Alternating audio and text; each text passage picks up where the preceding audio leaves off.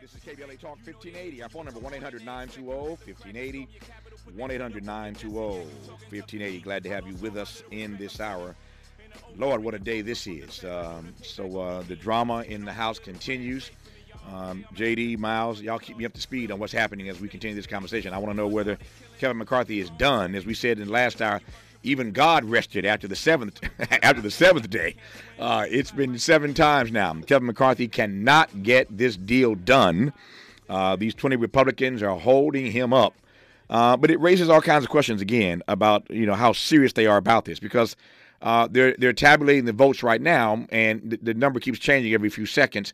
But literally five seconds ago, Hakeem Jeffries had jumped ahead of Kevin McCarthy in the number of votes to become Speaker. I do not believe that Republicans you know, hate Kevin McCarthy that much to let this Negro named Hakeem Jeffries become the Speaker of the House. I, I don't see that happening. Not today. I'm glad he's the first brother, first black person, period, to lead either party uh, in either house, in either chamber. I'm glad to see that, but I do not believe they're going to be that stuck on stupid as to let this Negro uh, run the house. You, you talking about you talking about uh, insurrection? There'll be another one tomorrow. Tomorrow is the anniversary of January 6th. Let this Negro become Speaker today and those white supremacists will run up on the Capitol again tomorrow. They will really celebrate that anniversary tomorrow if Hakeem Jeffries becomes the speaker today. So I don't, again, uh, expect that to happen. I ain't holding my breath on that, but it is fascinating to watch um, the happenings in the well of the House, and we will see if he goes for for number eight or whether or not it's time to move on. Uh, but if he does not pull this off, it would be a stunning, a stunning stunning and spectacular defeat, uh, a downfall for one Kevin McCarthy. After all those concessions, he still couldn't pull it off.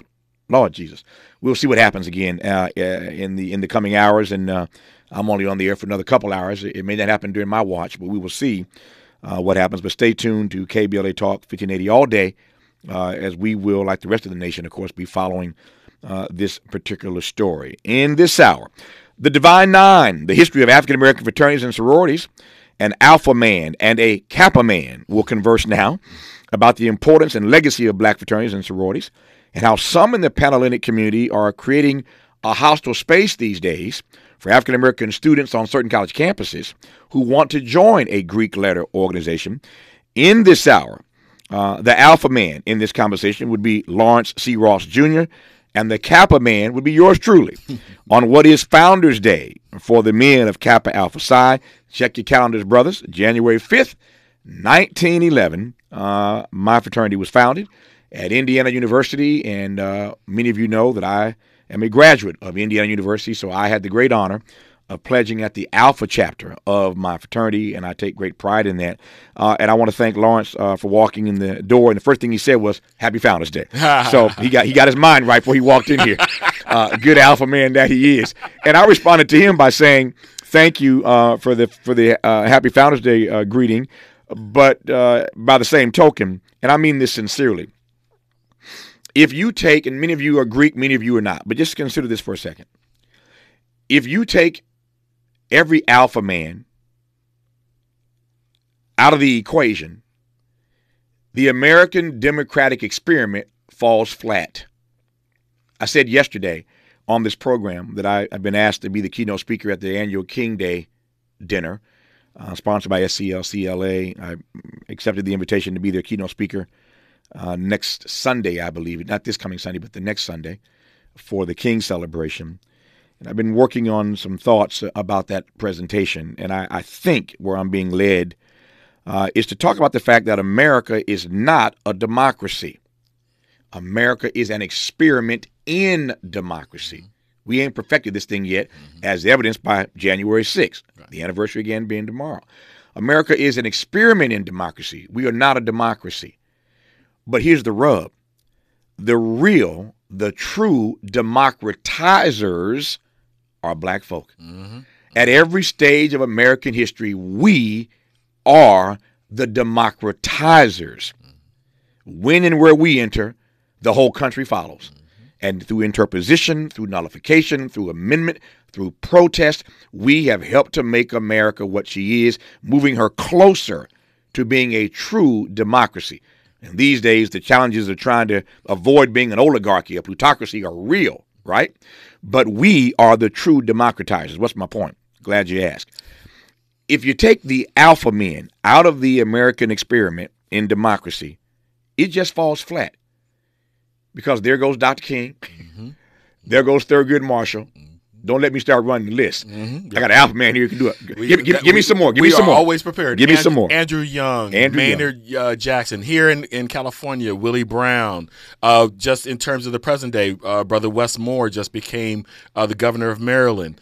Um, you know, we take pride in that. I mean, we take pride in that, and every organization mm-hmm. takes pride. And I'm, I want to make sure that we we talk about it from the standpoint of just not be alpha centric, because when we talk about how, for example, we looked at uh, Martin Luther King. Mm-hmm. Martin Luther King didn't go out there by himself. That's right. It was Andrew Young, Hosea Williams. It was Je- uh, Jesse uh, uh, Jesse Jackson, Omega Psi Phi. Omega Man, yeah, yeah. so yeah. so we have you know, you, you, there's a famous picture of Martin Luther King right before he was assassinated, and all of his lieutenants are all men of, of a fraternity. Mm-hmm. And you know, we could say the philosophy was Bear uh, Bayard Rustin, Omega who, Omega Psi Phi. Mm-hmm. He was president of his Omega Psi Phi chapters mm-hmm. undergrad. So it's the beautiful part about the Divine Nine is yes, we love our our flyers. We back in the old days we used to call them smoker flyers, mm-hmm. right? We love the list of all that.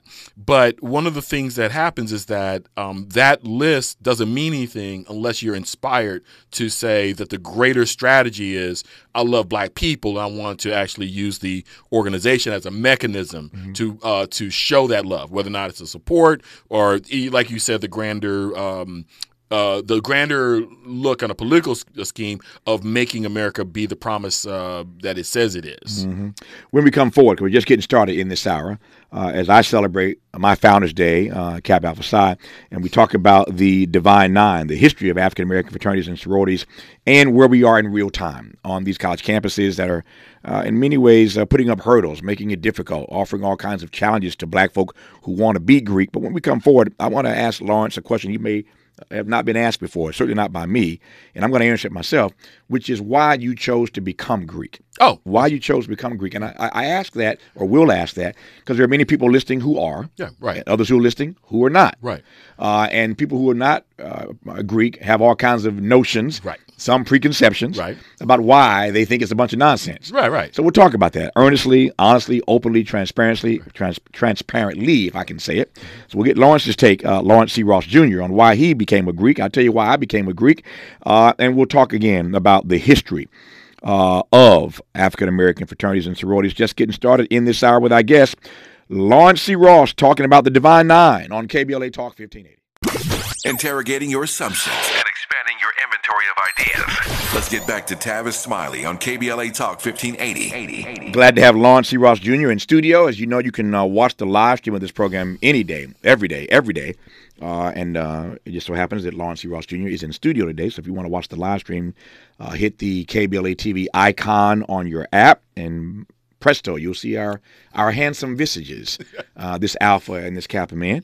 Uh, uh, or go to our YouTube channel and you can watch the live stream there as well. But delighted to have Lawrence C. Ross Jr. in studio as we talk about the Divine Nine. His text is called The Divine Nine The History of African American Fraternities and Sororities. He, of course, an Alpha. Uh, I am a Kappa, and uh, for those of you who are posting and sending me messages uh, saying Happy Founders Day, thank you all for those kind messages. Um, that said, I, I, mentioned before the break that I wanted to ask you why you became Greek, and I because because it's all love. Right. You can uh, let me make it let me, let me make it a two part question. Right. Why did you choose to become Greek, and why did you choose to become an alpha? Beautiful. Um, well, you, you, you have to start as my mom always talks about. Uh, she used to my sister's younger sister. She used to always uh, point to us. She, she used to say. Uh, this is my daughter Shauna, and this is my uh, my son Lawrence. When I was nine years old, mm-hmm. my black child with, with, so, with the fist up, with the fist up. Okay. And so uh, I went to uh, Jesuit High School, Loyola High School out here, mm-hmm. and um, at 14 we protested. This was before the federal holiday for MLK mm-hmm. Uh, for a holiday, sure. and we protested, and I led that protest, and that's kind of, kind of always been kind of my activism from 14 years old. Mm-hmm. And so I went to Berkeley, and I always joke to people that we protest Tuesday for not being Thursday at Berkeley, right? that that, that's Berkeley for you. That's Berkeley. Yeah. So I get to Berkeley, and we're in the midst of. I'm a freshman. We're in the midst of the South African divestiture movement, mm-hmm. and um, I look around, and in my family, my, my my family, my parents were high school grads, but my uncle is a Kappa, and my my my uh, aunt is a Delta, mm-hmm. right?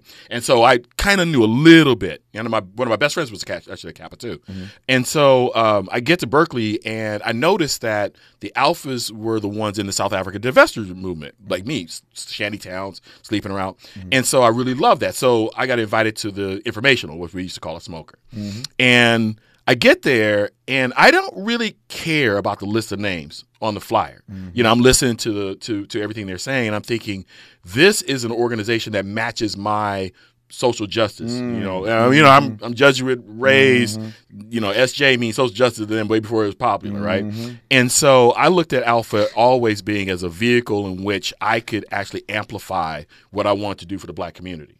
And so I pledged my freshman year. and initiated in 1985. Oh, you went, you went in freshman freshman year. year so wow, that's why I tell you I was a badass alpha. Yeah. So, you, went, so, you, went, right in, yeah. So so, uh, so, I've been an alpha as long as I've been an adult, basically. Yeah. And um, and so one of the things that uh, I chose, and it wasn't really about cho- choosing alpha over someone else. Right. It wasn't an either or. Right. It just felt like a personality and fit when it came to the the um, the ethos of the fraternity. Mm-hmm. Um, the the the famous members were simply an exterior manifestation mm-hmm. of the ethos of the fraternity. And then I looked at the brothers on campus, and this is at a time where it's kind of a golden age in California in the mid 80s and the early 90s before Proposition 209. Mm-hmm. We had 30 brothers in the chapter.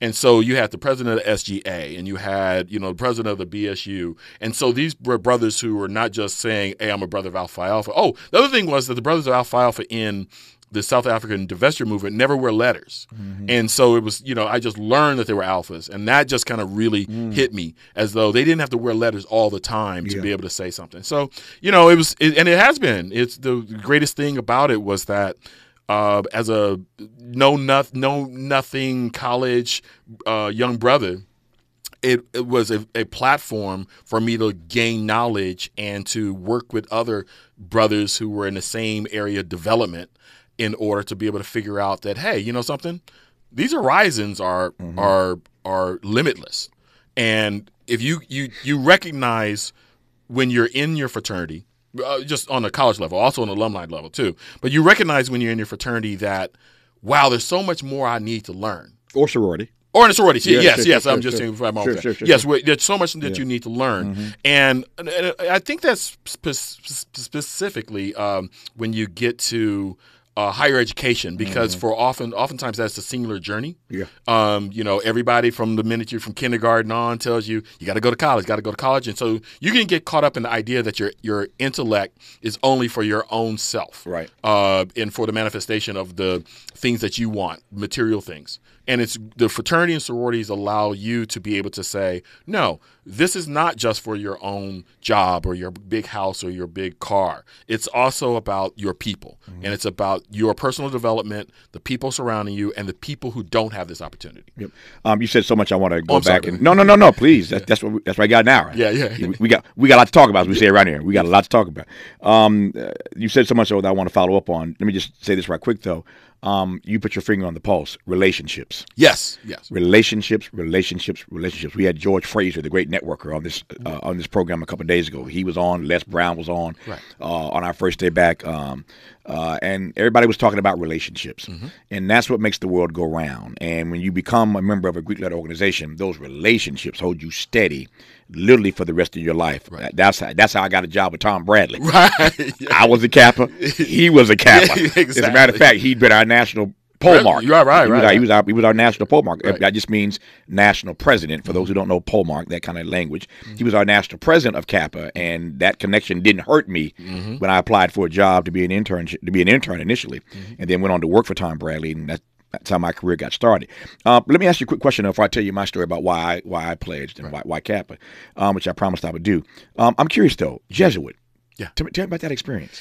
So the Jesuits are a very interesting group, yeah. um, and it's one of those things where, um, particularly when I went to Loyola High School, which is the mm-hmm. oldest educational institution in Southern California, mm-hmm. okay, and so the Jesuits really believe in intellect. Um, and uh, they brought in. We we joked about the fact uh, with some of my fraternity brothers and I mean my J- Jesuit brothers, uh, black brothers who went to you know to Loyola. We we judge, joke about the fact that we were all smart Catholic boys, but we also also fast. so, it's- and so, and so, so we ran track and football. We was all good at the same time. So the, the only fast Jesuit. yeah, we was, yeah, you know, yeah, yeah. so uh, Jesuits like foot, like winning in sports too. But the Jesuits, um, I I love the Jesuit education. I can almost tell immediately a Jesuit educated uh, Uh-huh. high school. Uh, usually it's a boys' school. College, you, you know, it's- it's co-ed. Um, in that they really challenge you for critical thinking, Mm-hmm. really challenge you critical thinking, and they do not mind you coming back at them with a logical argument. Mm-hmm. And I just remember one year, my senior year, uh, we had a, a thing on ethics, and we were talking about abortion. And one, uh, you know, obviously the Jesuit priest was talking about the Catholic Church's role, and then one of us stood up and said, "Well, but you'll never ever impregnate a woman, you know, according to the thing." And the, instead of the priest coming back, he was like, "That's a fair point, and we should think about you know these sides." So it allowed me to be able to deconstruct the the sides that uh, seem illogical and it also they also kind of give you a mission to go out into the world and deconstruct the social ills with the intellect that you have. So you just can't go about in, into the world thinking that i'm a good person you have to go into the world and decide i want to deconstruct uh, the racism or the, or the um, sexism or misogyny so on and so forth which is something that's weird is that i will find that on both sides of the aisle. I'm a, I'm a progressive, bleeding heart, you know, progressive. But I will also find that from conservatives who went to Jesuit schools. Oftentimes, they will be very open to arguments, um, and that's kind of a trait of uh, of the Jesuit education. Since you mentioned uh, being, uh, I asked you about it, and I'm glad I did. You talked about being a black Jesuit in, Uh-huh. in particular. Um, a broad question here. Mm-hmm. What do you think the primary distinctions are, the primary differences are between being a black Greek and being a white Greek? Oh, Between, so- between that, that, that Panhellenic Yeah, connection yes. in black versus in white. Yeah, it's it's you know one, I have studied that because in in my uh, my seventh book I wrote is a book called Blackballed, which is about racism on college campuses, and in particular within the two um, institutions that are we call the predominantly white institution uh, white systems are the Interfraternal uh, uh, Council and the National Panhellenic Conference. Uh, the National Panhellenic Conference is the white sorority, and then the Interfraternal Council is the uh, white fraternities, predominantly white fraternities. So I've met them over a long period of time uh, at different conferences, and it's usually a mix. And it's remember I always talk about you find fraternalism where you find fraternalism. Mm. So remember, we always have to remember that we have a lot of black students and mixed race students in particular. Meghan Markle, we you know, mm-hmm. for example, who grew up four or five blocks away from this studio right here, um, you know, uh, right off Crenshaw, you know, mm-hmm. became a member of Kappa Kappa Gamma, right? And so that. But we we see through A, a white sorority. a white sorority, Exactly, yeah. And but we see through kind of like you know the the documentary that her experience uh, in terms of race was one that was later in life versus one that was kind of connected to um, you know the experience that I had. Even though she went to Immaculate Heart just like Tyra Banks, you know Immaculate Heart High School uh, versus Tyra Banks. So it typically is one of those things we we I think we flatten it a little too much and think that say for example a person in a in a um, in a white fraternity, predominantly white fraternity, oh they're not you know they're not black and everything like that. I think that was a big mistake. And we when we flatten it like that, we then learn to flatten, say for example, a person who goes to a predominantly white institution and versus a HBCU, and we then say, wait, you know the person who goes to a PWI versus uh, HBCU, they're not really for black folks. And I'm like, well. Byron Donalds went to Florida A&M, and I'm not sure that he's on our side Yeah. you know, with things. So that's we shouldn't really flatten it that much. But I think the universal would be that the black students who go into a predominantly white uh, fraternity or sorority tend to be ones who are more suburban or who grew up in multicultural, you know, very diverse um, high schools uh, or in very diverse uh, communities, uh, neighborhoods, or predominantly white neighborhoods. So their natural inclination is this is what I grew up with, this is what I'm comfortable with, this is why I'm here. But they still have the same struggles as black folks everywhere. He mentioned Byron Donald, who he said, I don't think he's down with us. Uh, Yeah. If you don't know the name Byron Donald, you may have figured out in the last 24 hours or so. Byron Donald is the black member of Congress, Republican from Florida, who went to FAMU, but he's a black Republican, went to FAMU, and he is uh, on the docket, on the ballot now, uh, as one of the persons who are receiving votes to be the next speaker. So you got Hakeem Jeffries representing the Democrats. Right. And Kappa Alpha Psi. Ab- ab- ab- there you go. I'm about to shout, about to shout him out. Glad you know that. uh, so it's Founders Day for Hakeem Jeffries as well, uh my dear brother. So Hakeem Jeffries representing the, the Democrats uh, on the ballot uh, in this race for Speaker. Uh, Kevin McCarthy, seven times now, can't get across the finish line for Republicans. But some of those Republicans in that 20 group that have been holding up Kevin McCarthy rep, uh, nominated Byron Donald out of Florida, this black Republican who went to FAMU. So Lawrence's point was he may, you know, he, he's, he's a he's a you know went to FAMU, but doesn't necessarily mean that. You know. he, he ain't kid folk. Yeah, exactly. All, all my skin folk ain't my ain't my kinfolk, right? Yeah, definitely. Uh, when we come forward, a lot more to talk about with Lawrence C. Ross Jr. on this Founders Day for my fraternity, Kappa. He's a good alpha man. Uh, but he mentioned PWI uh, and HBCU, and I asked him, I want to go whether or not there's a distinction, a difference between the experience that white folk have in the Panhellenic world versus what black people have. He answered that question, but now I want to narrow it. Uh, because I remember the first time I left Indiana University as a student to go visit my brothers on a black college campus. oh, it's fun. Lord Jesus. I'm like, okay, I might I might have pledged the right fraternity, but I pledged on the wrong campus. I see. now, let me tell you this real quick story. My best friend, my oldest. hold, hold that oh, okay, okay. Hold, hold that story. Hold that story. I, Yeah, want to hear that. Yeah. We'll talk about that. We'll talk about hazing. we'll talk about honorary members, which I ain't a fan of. Yeah. We'll talk No, about that. neither. We'll Yeah. talk about that. Right. Uh, we'll talk about those black people who are listening right now who don't get any of this. Yeah, that's okay. I'll still tell you the story of why I pledged and why I chose. We're just getting started with Lawrence C. Ross Jr. talking about the Divine Nine on KBLA Talk 1580. Looking for legitimate political discourse without the bear spray? Tune in and speak out. KBLA Talk 1580. He's Lawrence C. Ross Jr., a good alpha man. I am Tavis Smiley, a good Kappa man. And we're talking about the Divine Nine, the history of African American fraternities and sororities. I promised you this a moment ago. Um, so I went to Indiana University, IU, uh, where Kappa Alpha Psi was founded. And you may know a bit about my story. I'm the first person on either side of my family to go to college. Oh, wow. Either side. First one to go to college. Uh, and um, when I got there, I didn't know what a couldn't even pronounce it.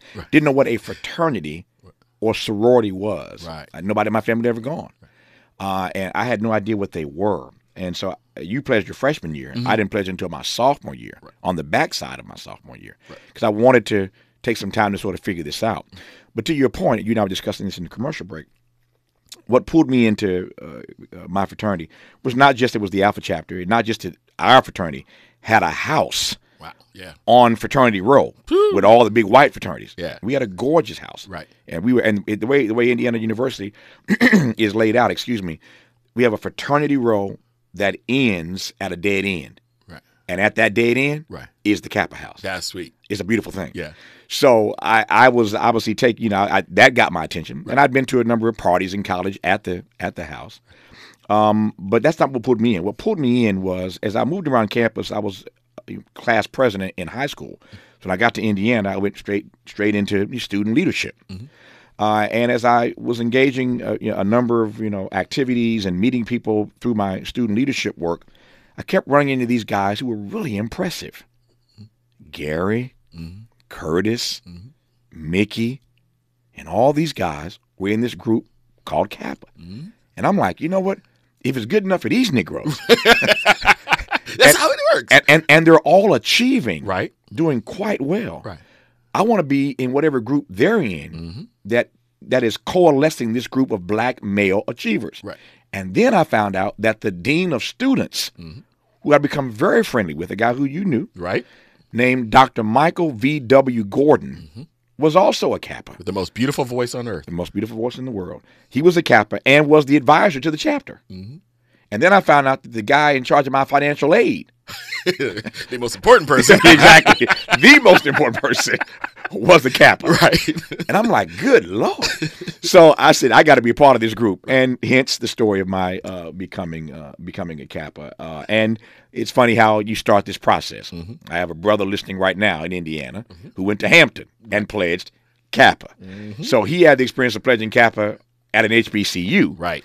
I did it at a PWI, Right. predominantly white institution. But I was saying a moment ago that I remember the first time when I was a student that I left my campus to go to another campus to hang out with my fraternity brothers, and they were on the campus of an HBCU, and I was like, "Good lord!"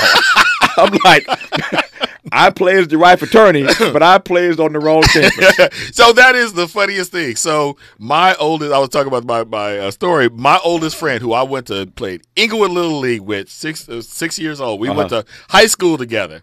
Um, so we get to Berkeley together. So I pledged Alpha my spring of eighty, uh, spring of eighty five, mm mm-hmm. right? So the Kappas uh, begin uh, pledging the sophomore years, mm-hmm. right? So he pledges his sophomore year fall of you know, fall of uh, 85 uh-huh. right and so he crosses and we you know we were like hey it's cool and everything like that he's like hey l man i'm, I'm gonna go to Howard for six months. You know, we had a six month semester abroad. I was like, all right, cool. I didn't see that brother for 25 years. he went to Howard. Howard never came he back. never came back. He was like, I thought, I said, Michael, what did that happen? He was like, man, I got there. I was like, never coming back to Berkeley. The Bison. Yes, yeah. but but you know, people always talk about the experiences between PWIs and HBCUs, and I always have to remind them is that it's a you know the founding of our organization organizations is basically split. Right. You know, it's basically three that are founded at uh, Cornell, mm-hmm. Indiana University, and Butler University.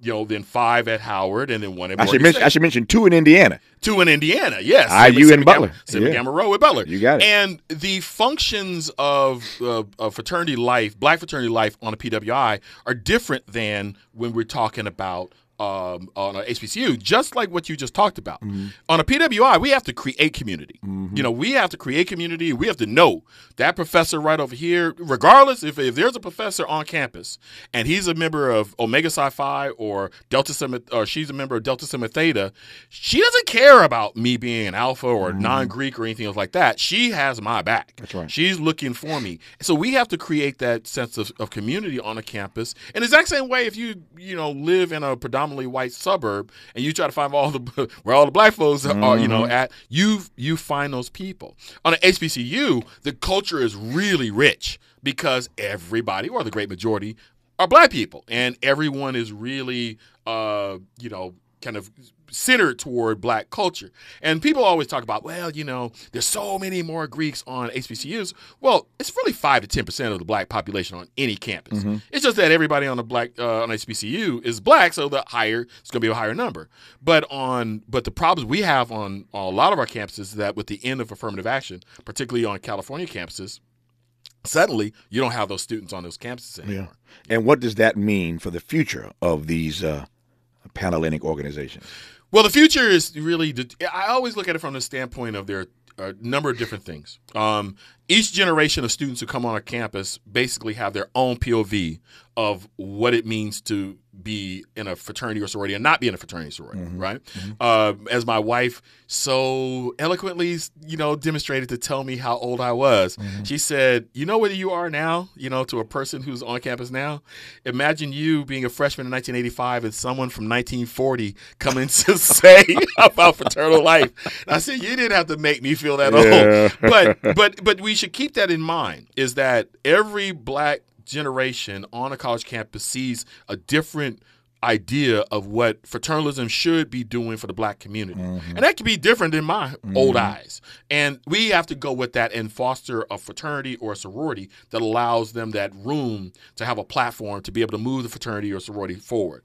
Um, what does it look like on you know uh, on campuses? Well, we always have to make sure that we're relevant. Yeah. You know, we have to all you know stepping and strolling is fun. Mm-hmm. You know, I you know you know I talked to one of my friends, also another Kappa, uh, and he says, oh, you know, you know, shimmying is fun. You know what I'm saying? And he said that women like it. And he said, yeah. uh, but he always says, I always I shimmy, I earn shimmying by doing work in the community. Mm-hmm. And that's what we always have to maintain. Yeah. You know, 1911, 1906, 1908, 1914, 1913, 1920, 1922, and 1963. All of those are dates, are dates that young men and young women said, you know something, I can make a contribution through organization. Yeah. And that's what we have to keep up and and, re- and realize that. Is the future of black Greek life, black Greek life then, get what you just said, yeah. vibrant or sort of on life support? It's vibrant, eh, but it's I, I always talk about the fact that it kind of goes up and down like everything, mm-hmm. right? There's always periods of, of lethargy where mm-hmm. you know no nothing is really sparking anything, but then you have suddenly the Black Lives uh, uh, Matter movement, and then suddenly the organizations see their mission and it's kind of it's, it's in some ways unfair for us to put on college campuses young young 18 to 22 year olds and say, hey, you know something, you have to be absolutely conscious about what you know we're trying to do, but they because they tend to do it. They tend to be. Uh, ahead of the game, ahead of what I think is you know important. They they see things before I would, right? And so we need to make sure that our organizations are not just looking backwards; we're looking forward. You know, we have to make sure that when we talk about everything, from not just in terms of just race, but misogyny, we need to talk about uh, uh, homophobia. We need to talk about all the issues that affect the black community. We need to make sure that our organizations grow in the exact same way. Let me let me run a list of challenges that these institutions face as I see it. Yeah. Beyond the challenge you just laid out, which may be the biggest, uh, that we're not as welcome on these campuses, and as affirmative action as we know it is about to end. Yes, yes, They've already they've already had the oral arguments. Right. It's just a matter of time before the decision comes out. Right.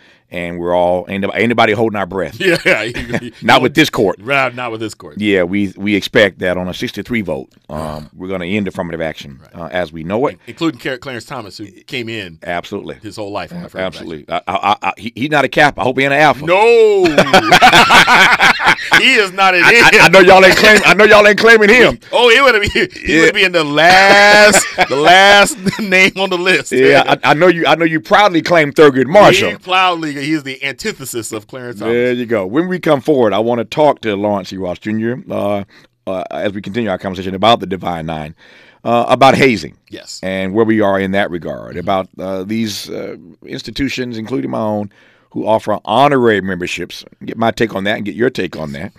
Uh, and I want to talk again more broadly uh, about black people who think that we're just a bunch of elitists, you and me, in this conversation right now. Right, right.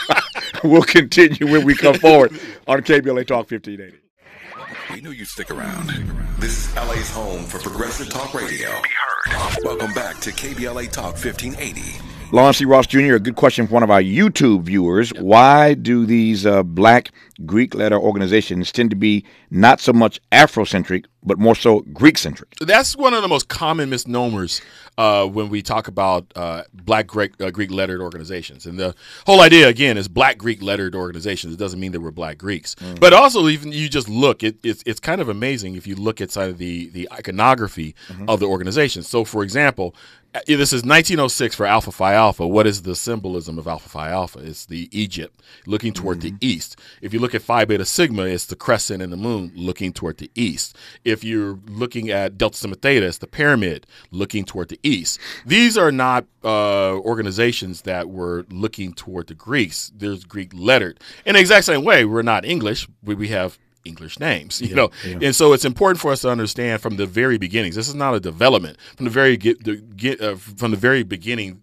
All of our organizations were looking toward Black people as being the uh, the center, and Africa as being the center. Ethiopia is how they would like to would talk back in the the early parts of the 20th century, but uh, Africa in general as being the space. We had uh, State Senator Steve Bradford yesterday talking about the whole beaches, the, the whole Bruce's Beach Yeah, yes. saga and drama. We had the big exclusive earlier this week on this on this show, Right. uh, announcing that the family has decided to sell back to the county. Uh, we broke that story earlier this week and had Senator Bradford in yesterday. He's a Sigma, Phi Yes. Beta Sigma. Right, So, right, uh, right. Uh, give Steve Bradford and, and the Sigmas a shout out. Yeah, yeah, yeah. Uh, we shot we shouting everybody else out. Yeah, So we you gotta- gotta- all gotta out. put the name of a Sigma out there. So Yeah, there, yeah. there you go. Uh, okay, let me run through this list right quick. Okay. Um, the issues that I see challenging Right. Black Greek life, Greek life, in the past, in the present, and maybe into the future. Right. Hazing. Hazing, yeah. The one part where we deal with hazing has always been a problem, um, and hazing is not uh, uh, an issue that has just suddenly just come up in 2023. It has been happening when you see some of the earliest literature going back into the 1920s. Uh, Langston Hughes talks about Langston Hughes, a b- member of Omega Psi Phi, talks about the fact that when he was pledging Omega Psi Phi, they found out he was a writer, a big time writer, and it was like, oh, I took some, you know, some whiff for that. It's a scourge because one of the things, the, the, it's a fallacy that we're kind of trapped in. This notion that the application process, which is what you know the pledge process actually is, mm-hmm. is is a is the validator for your existence in the organization. And it, it's if I could say there was an easy answer to it, I wouldn't you know be here. But one of the things I would say is that we have the intellectual capacity to actually not haze in our organizations. First thing we have to recognize is that, and we have to be brutally honest with each other, is that the the pledge stories that we tell um, contribute to the culture of today, Mm-hmm. which means that hey, a young alpha on campus uh, UCLA doesn't want to be looked upon as alpha one B compared to my alpha one A compared to you know it's based upon how I pledged. Mm-hmm. So we need to get off that that that hamster wheel mainly because if our organizations are about the upliftment of black people, you cannot be about violence at the exact same time. You mentioned Langston Hughes uh, getting in trouble because he was a writer. I had some of that uh, when I pledged. I was on the debate team, Right. And when the Kappa brothers found out my my, you know, Yeah, they're going to use that. ag- they found out I was on the debate. Oh, so this this nigga, yeah. Oh, he, he- think, he think he better than we are. He on the debate team. Yeah, you, So- yeah. And then, then you sit back and, And I, and I had I had tournaments every weekend. I'll never forget as long as I live. It is- I came back from a tournament. I, I'm, I'm in my senior year. I won the national championship. oh, nice. Okay, Nice, Yeah. So I'm a, I'm a collegiate debater, and I remember coming back to the to the house one weekend where I, we were staying, and I was pledging, and the brothers met me at the door, and they said, they said, uh, so you think you're gonna pledge by correspondence, huh? If then, And they, they, they went in on me. We don't pledge by correspondence around here. I'm like, but I'm on the debate. Shut up. Yeah, I'm like, okay. and it's like one of Okay. those one of those things that we. I always tell uh, young uh, young folks is that brotherhood and sisterhood isn't about how you got in. Yeah. it's about. I always say it comes from the bottom of your feet, meaning that at a at a community service project and you're tired and you're weary, but you're helping somebody else, and you get home and you take your shoes off and you feel it at the bottom of your feet. That's what brotherhood and sisterhood is. Our remaining moments with Lawrence C. Ross Jr. when we come forward on KBLA Talk. Let's unpack a little bit more with Tavis Smiley. The conversation continues right now. Right now. Lawrence C. Ross Jr. had me cracking up during, during that break. He, we were laughing about the fact that I was told, you know, Negro, you ain't gonna pledge by correspondence around here. We, we don't do that. He told me a funny story, so go ahead and tell it right quick. So my best friend, my best man at my wedding, uh, he pledges uh, two years after me, and at the interview, he comes in and it's thirty of us, you know, as as brothers, and he's just you know applying, and he sits down in a chair and he looks at all of us and all in the eye, and he says. I fear no man. and so and so I said, Well, Mr. I'm not gonna say his name because he's a professor at North Carolina A&T now. I said, you're, we're gonna test that that theory, and there was no hazing or anything like that. But he was challenged, and he came out at, when he uh, when he crossed. He said, he said, you know, that was the biggest mistake of my life. Yeah, so- you, you, you do not you do not walk into a meeting uh, yeah. where, where- you try to get online Yeah. and say I fear no I man. I fear no man. Oh no, We- we, Negro, we gonna test that. we gonna test that theory. so, so it was uh, he was uh, one of, one of the best alpha man out Yeah, there. So I love it. I love it. Three minutes left. Two things I want to cover right quick. Um, uh, my view of this, and again, people can do what they want to do, but my view is I, this honorary thing. It's okay. It, it troubles me, man. I, especially after what I went through. hey, well, The honorary thing bothers me, well, man. well, yeah, Kappa doesn't I- have I- alpha. I doesn't have we don't. We don't. Yeah, but I should have just waited though. well, I think, I, I think it's uh, like I, I go back and forth with it. Uh, you know, it, it, it, less for me saying you know for what an organization does. I will just say this: I am way more excited about a 18 to 22 year old or a young alum, you know, who who becomes who chooses my fraternity and then we help to be in the development of it. Sure. Like you know, you're part of the Kappa Alpha Psi development. You Mm-hmm. know, as a as a as a college brother, and then you you know, versus kind of a person who oh this person is famous and comes in here. But I'm not going to judge how other organizations do it. It. But like for example. Um, uh, from my college chapter from Berkeley, Yahya Abdul Mateen is an actor. He won a won an Emmy. Mm-hmm. Sure. Uh, and I felt immense pride because here was a brother that I, you know, when he was a city planner, Yeah. you know, he was a young brother and he was, he was like, I'm going to be, an, you know, want to be an actor. And, you know, we encouraged him to do it. Now, we're just a tiny part of you know, his development, but I feel immense pride that he saw us as being part of the vehicle. Um, and that is kind of what I think we should always be looking toward. Yeah. You know, I it, it- the, the list of I told you at the beginning, the list of names really didn't matter to me. Sure, sure. Um, it was the ethos of the organization and what I saw myself as a black man in this country of what I wanted to, To- do for this community. To your one thing, one of the many things about my fraternity that I that I do like, we haven't got to that point yet where we give out honoraries. Right, right. I, I, I don't. I'm not a fan of that. But but I, I know others who do. Again, Yeah. I don't judge people by it. And one of my dearest brothers and one of the most brilliant persons in the world is an honorary member of your fraternity, Cornel West. No, no, no. Cornel went through. uh, Did, did he go through the process? Yeah, he went through the process. We haven't, we haven't, we haven't, we haven't done an honorary in since like Since- 1920s. Okay, he, he like went through the process. Yeah. I stand corrected. then. Yes, I stand yes. corrected. Okay, got it, got it. A- Again, and the graduate chapter, I'm, I'm cool with that. I mean, Right, I'm, right. I'm, uh, Oh. You know, I'm, the grad chapter as an adult, I'm all cool with that. And people don't recognize yeah. that the great majority of people come into our organizations via the alumni. Right, uh, yeah. yeah. And so I always get people say, "Oh, they didn't have it on the, on the yard." Yeah. No, we have you know initiation through alumni. Right. Yeah, yeah. And they're wonderful members in terms Yeah. of coming in. That's a it's a different experience from like the college chapter Yeah. because you're kind of you know forced together to have Yeah. meetings. I God, I can't believe that we met every week. Well, I'm glad you told me that about Dr. West. We we have we always have these conversations. Uh, he he he and he and Alpha. I'm a capitalist. you can imagine what those conversations. Yeah, yeah, yeah. but see, the debate champ. Oh, I, I, I love, they're great. Yeah, he, he he's the most brilliant Negro I know, so I love it. Uh, I got about sixty seconds left here. Um, for those who've been listening to this and think that you and I are two elitist Negroes, you say what? Oh no! See, you have to understand. I'm from Inglewood, California. My family's bougie aspirational. so we're thousand count sheets on air mattress type of people. So, and I have never, ever, ever left that.